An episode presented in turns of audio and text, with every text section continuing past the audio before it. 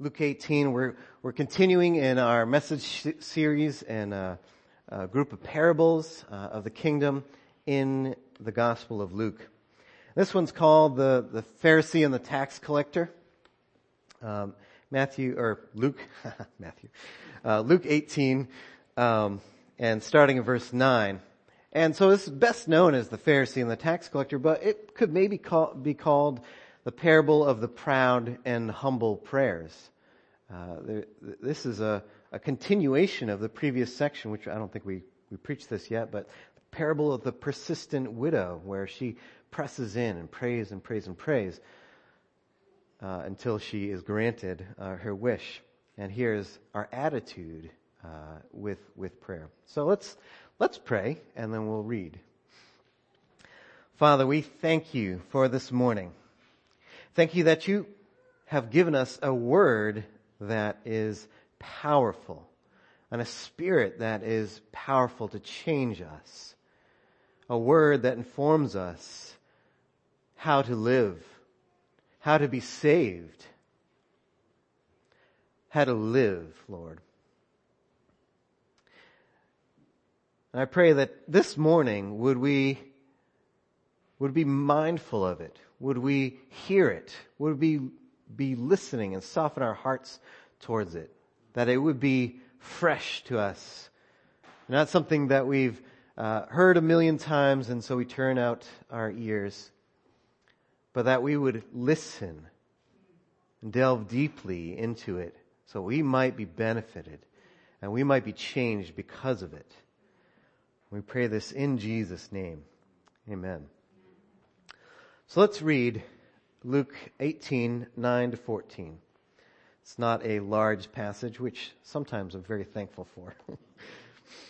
so in verse 9, he also told this parable to some who trusted in themselves that they were righteous and treated others with contempt. Two men went up into the temple to pray. One a Pharisee and the other a tax collector. The Pharisee, standing by himself, prayed thus, God, I thank you that I'm not like other men, extortioners, unjust, adulterers, or even like this tax collector. I fast twice a week. I give tithes of all that I get. But the tax collector, standing far off, would not even lift up his eyes to heaven, but beat his breast, saying, God, be merciful to me, a sinner. I tell you, this man went down to his house justified rather than the other. For everyone who exalts himself will be humbled, but the one who humbles himself will be exalted. I'm so glad that we're not like this Pharisee, so we don't really need to hear the parable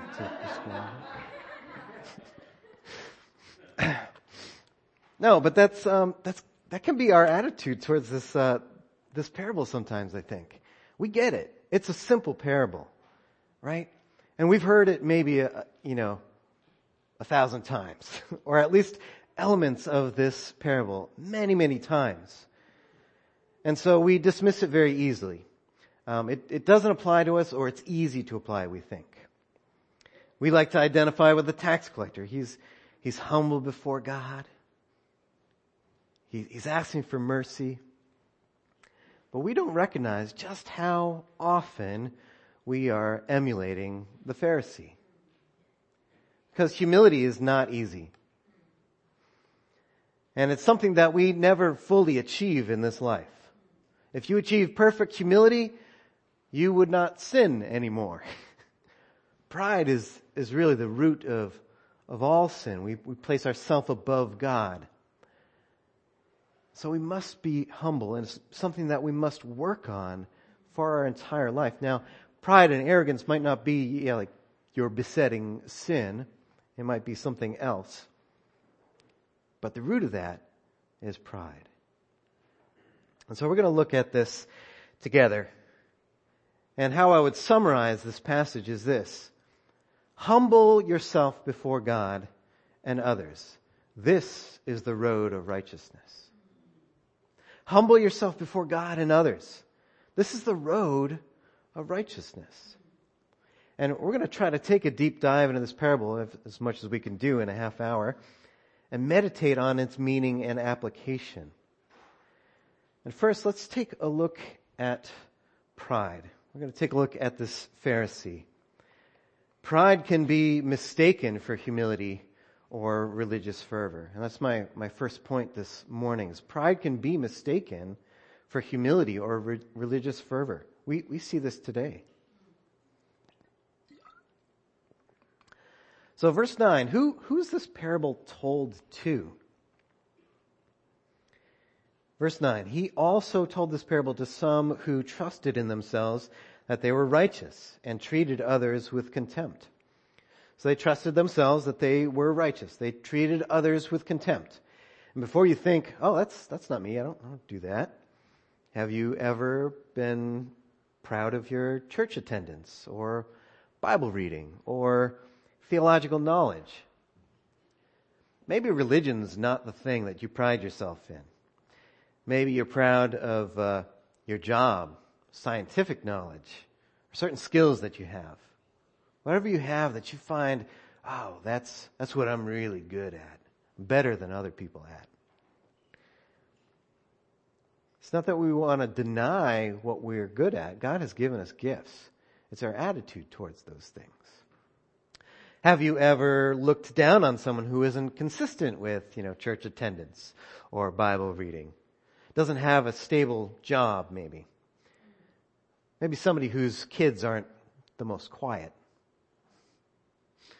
Have you ever looked down on someone who uh, drinks too much or makes unwise choices? I could list a host of things that we judge people and look down on people. It's common. We we all do it. Now maybe maybe it's less common for you or or more common for you, but it's something that is a bit rotten within us that we look down on others because of this or that. And a note about Pharisees. Let's, before we get into this, today we hear Pharisee and we think, oh, that's a self-righteous hypocrite. Oh, Pharisee, ick. but to the first century Jew, it's some, something that they aspired to be. A Pharisee, that's a religious leader, someone who has studied the Word, knows God, he's close with God, he's holy, they live their life in devotion to God. This is someone I want to be like. The devout religious leaders of the day. And if anyone's close to God, these are the people, the Pharisees. And this, this Pharisees, he's a thankful man, right? Verse 10. Two men went up in the temple to pray, one a Pharisee, the other tax collector. The Pharisee standing by himself prayed thus, God, I thank you that I'm not like other men, extortioners, unjust, adulterers, or even like this tax collector. So he's thankful that he's not like other men. Should we, should we not also be thankful that we're not extortioners and, and unjust and, and uh, adulterers or, or tax collectors? You know, I'm thankful I don't work for the IRS. but really, extortion and injustice and adultery, those are things that we, we don't want to do, right? I'm thankful that um, I've been faithful to my wife. I'm thankful that I haven't committed uh, injustices that, I, that I'm aware of, not grievous ones anyway, not ones on purpose, I, I don't think. And to top that off, this Pharisee is really devout. I mean, look at this. Read verse 12, uh, 12 with me. I fast twice a week. I give tithes of all that I get. Fasting's good, right? Tithing is good. We just talked about that a little bit. Thank you for tithing and giving. What's the problem? The problem is this heart attitude towards God and towards others. The, the heart of this Pharisee is like a rotten apple that looks good on the outside. It looks fresh and clean, shiny. Looks like it just dropped from the tree. Oh, it looks good. And then when you go to bite into it, the entire middle is, is rotten. It's bruised. It's putrid. It, you spit it out, it doesn't even smell good. That's what the heart of this Pharisee is like. He looks good on the outside. He looks like a, a religious and holy man, one who's got it all together. But his heart, his heart is rotten.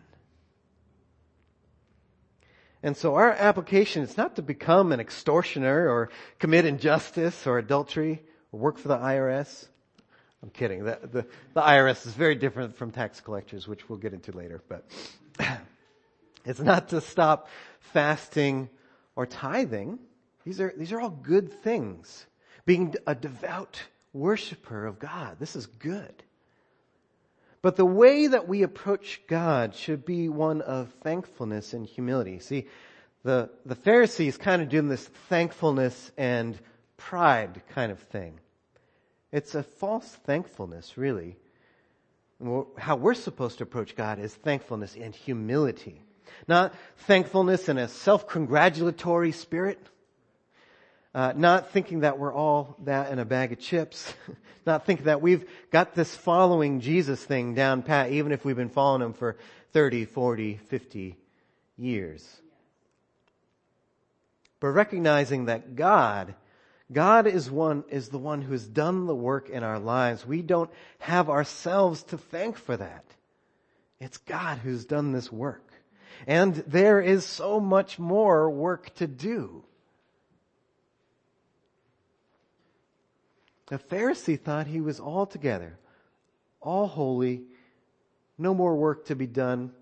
Maybe there's a few things here and there could shore up. Fast maybe three times a week. But the reality is, we, we're far from perfect. And so we have to approach God with humility.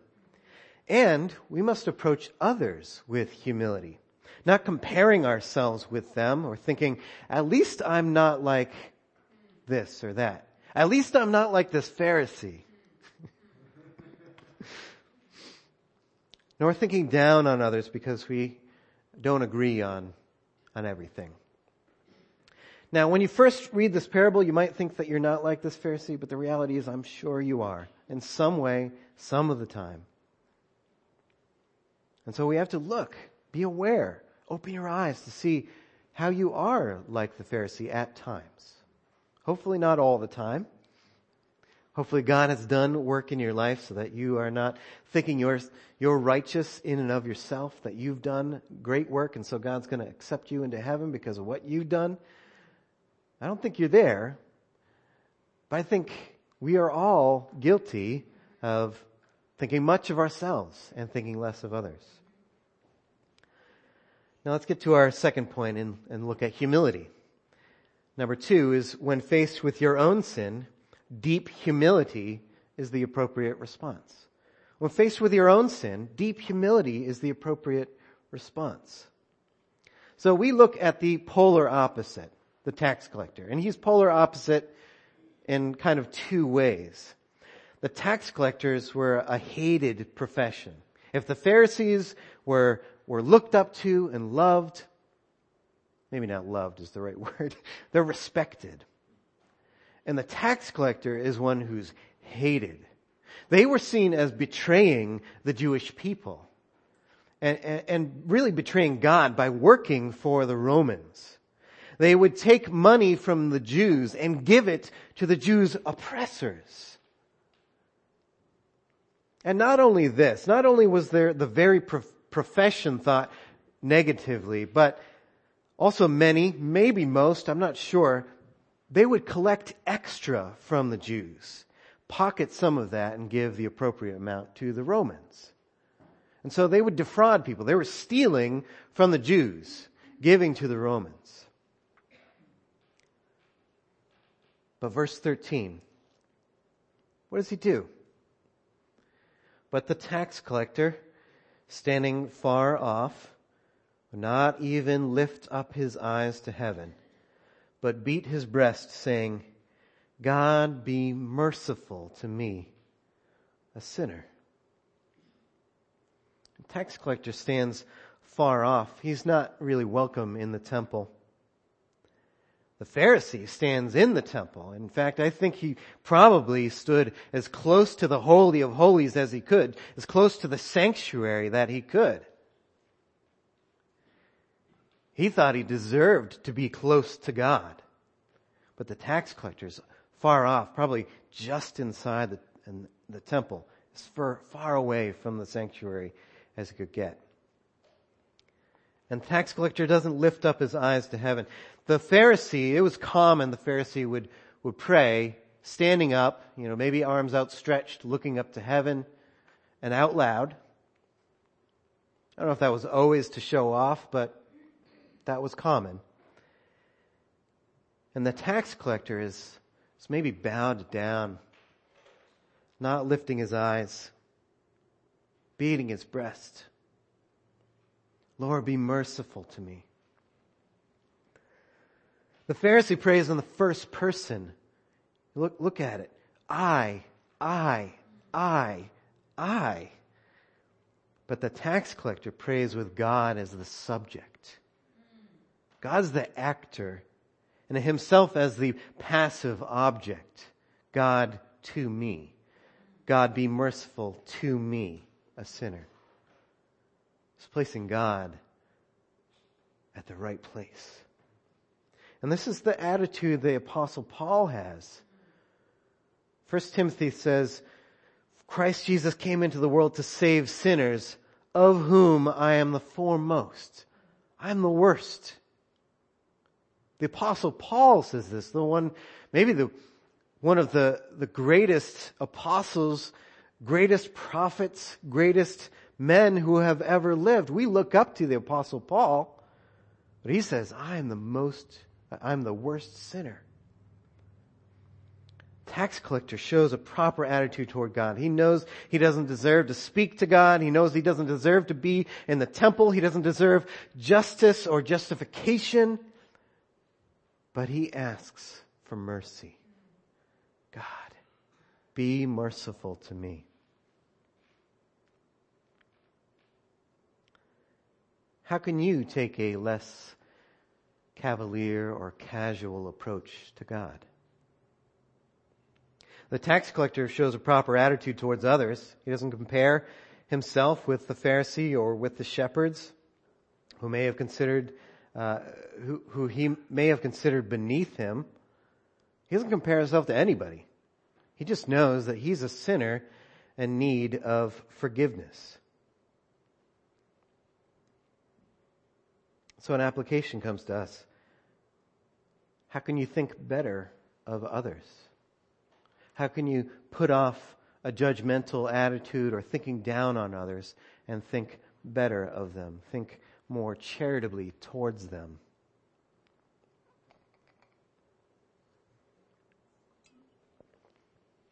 The tax collector is grieved over his sin. He knew he was guilty. He knew the grief that he caused God over his sin. And what he didn't really know, not yet anyway, was that it would cost Jesus his life. Jesus would have to die on a cross for this tax collector. And Jesus is the only innocent person in the world. We are often outraged when an innocent person is found guilty or when an innocent person dies unjustly, aren't we? Are you, are you outraged by your sin though? That put an innocent man on the cross. See, there's, there's protests in the world, and, and some of them rightly so, where there's been a grave injustice done. People are outraged that an innocent person would be found guilty or dies at the hands of whoever. People are outraged. Our sense of injustice is pinged. And we get angry about it. And there's a, there is a righteous anger that can occur when we see injustice in the world. We should stand opposed to it. But are you grieved over your sin? Your sin's an injustice against God. Your sin's an injustice against Jesus. And so are we grieved like this tax collector over our sin? I think it's harder for us who have been a Christian for a longer period of time, 30, 40, 50 years, to be grieved over sin. We're used to our sin. It's pretty common. I got these sins that have been with me for a long time. I've maybe made some steps and improvements here and there with the help of God, thankfully. But I'm used to it. I'm, I'm, I'm not grieved over my sin as I once was. And maybe you're, maybe you're not the most emotional person. When you think grief, that's, that's all emotion really. I think there is an element of emotion in grief, and if there's something that you're going to be emotional about in this life, it, it, it might be grief over sin and the other side, happiness with forgiveness from God. Those are two emotions that even if you're not an emotional person, there's, there's room for that. But maybe you're not the most emotional. I think grief has an element of, of emotion, but it's also recognizing that you have hurt one. In particular, you have hurt God by your sin. He is a holy God, cannot stand the presence of sin. And you hurt others by your sin too. And that's cause for grief. You regret, you repent, you turn from doing it and no longer sin, but actually turn on doing something better, something more righteous as a result. That's part of grief. Part of grief is also uh, emotion. It's not feeling, I wouldn't describe it as feeling bad about my sin. That doesn't capture it.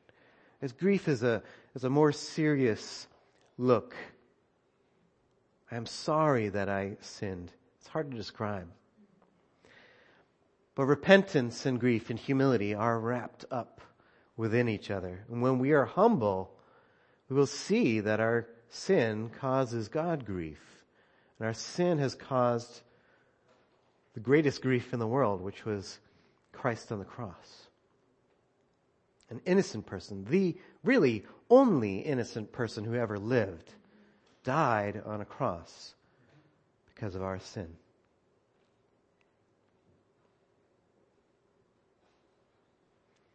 We should take that seriously, maybe more than we have lately. Let's move on though. You can think about that this week. God loves a humble heart. God opposes the proud but gives grace to the humble. That's what James says. And so we get to the third and final point here. Justification and exaltation come to the humble. Justification and exaltation come to the humble. Verse 14. And I, am not meaning justification through humility. We don't earn justification because we're humble.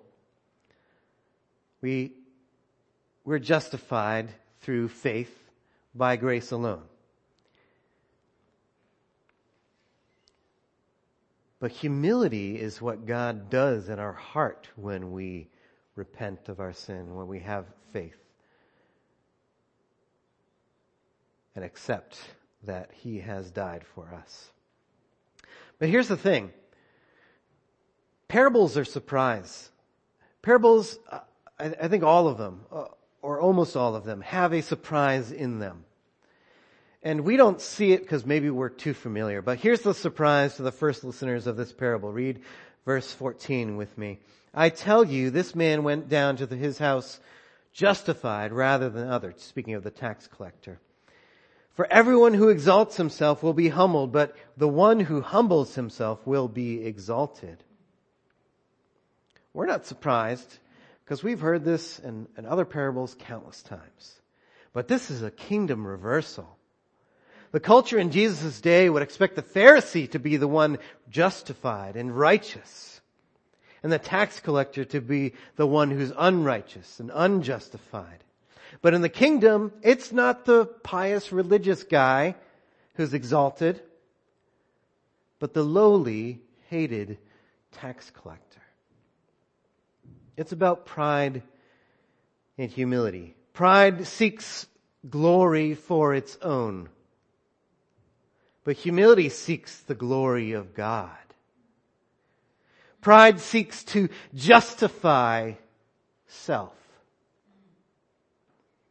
But humility pleads for justice from God, knowing it's undeserved.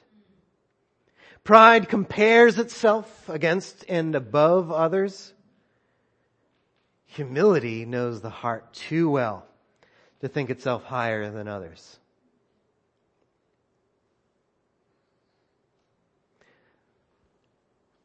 This is a parable for life.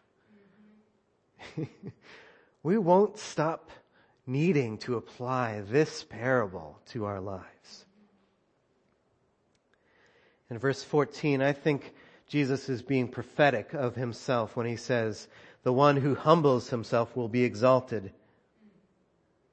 Jesus humbled himself even to the point of death on a cross.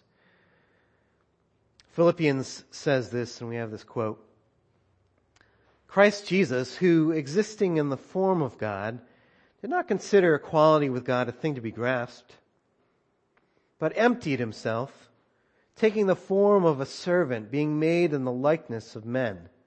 Being found in human form, he humbled himself, becoming obedient to death. Yes, death of the cross.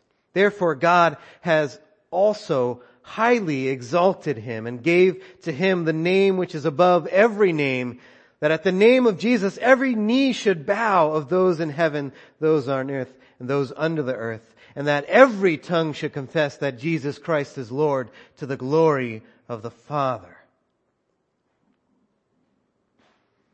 Jesus is the one who humbled himself more than any, and he ex- is exalted more than anyone.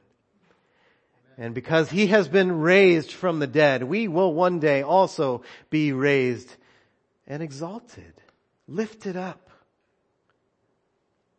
Humility now for exaltation in eternity. What an exchange. By God's doing, by Jesus' doing, not our own. And he humbled himself so that we could be forgiven and he's now in a place of honor, a place of exaltation above every name.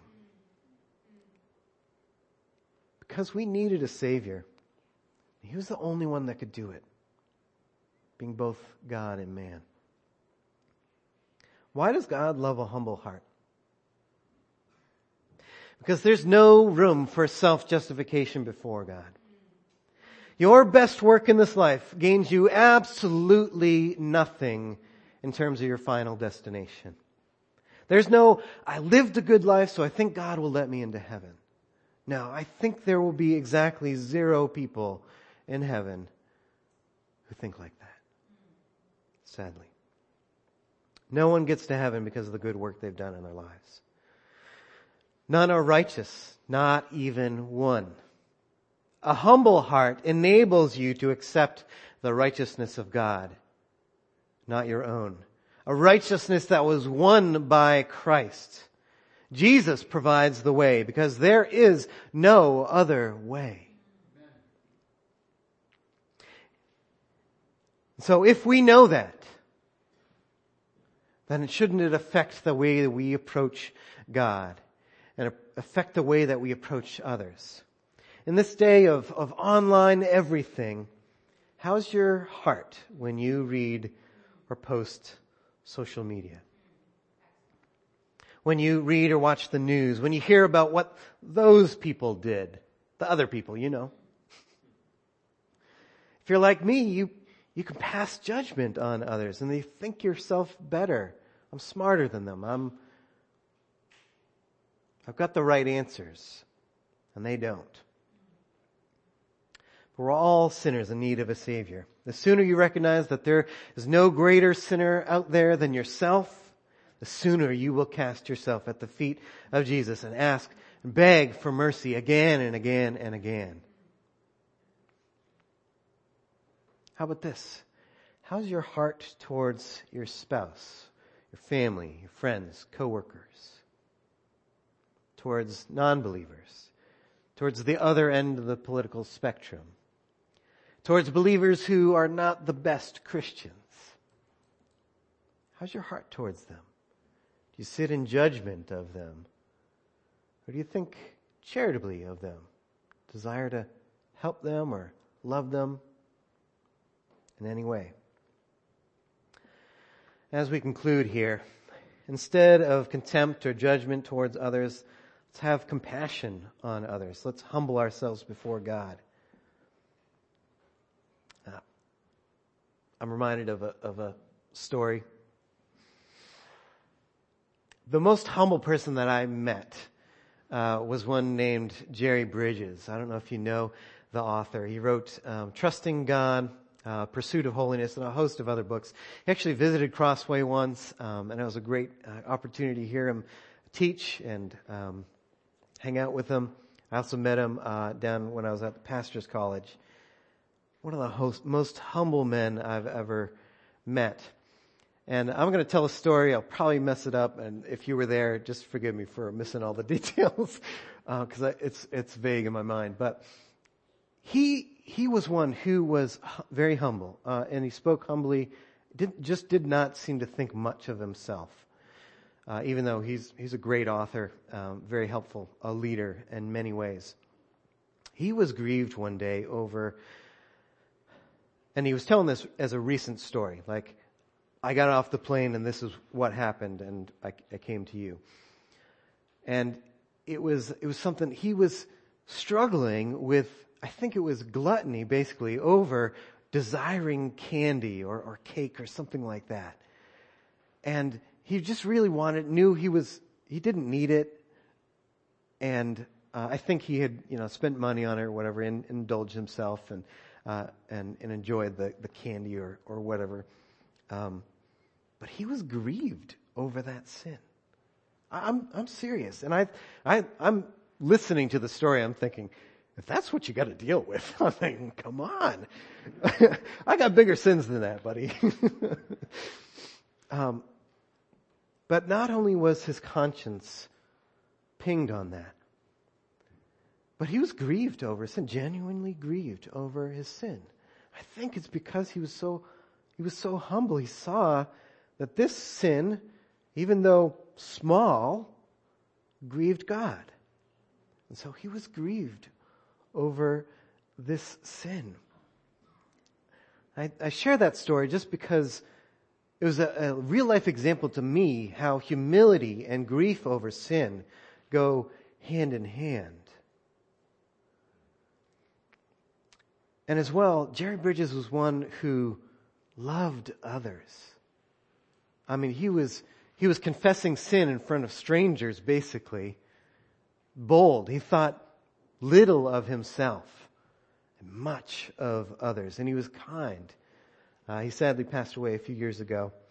Um, but he lived to a good old age and, and he's with the Lord right now. I'm, I'm thankful for that.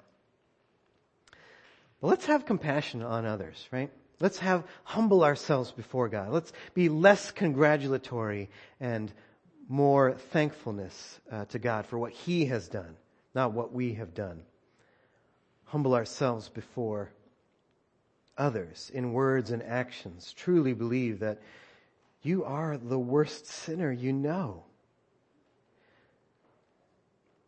Once we realize that, I think it will help us to know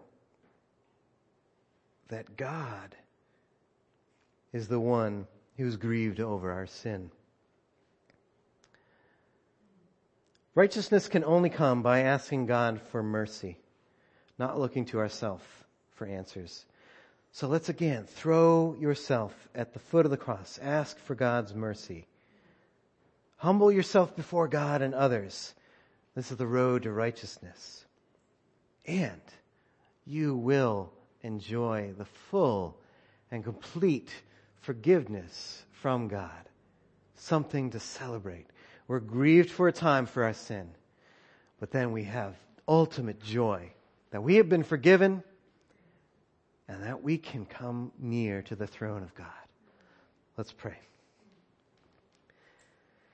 Thank you, God, that you have given us your word, that you've given us some amount of humility enabling us to recognize that you are the only Savior, Jesus.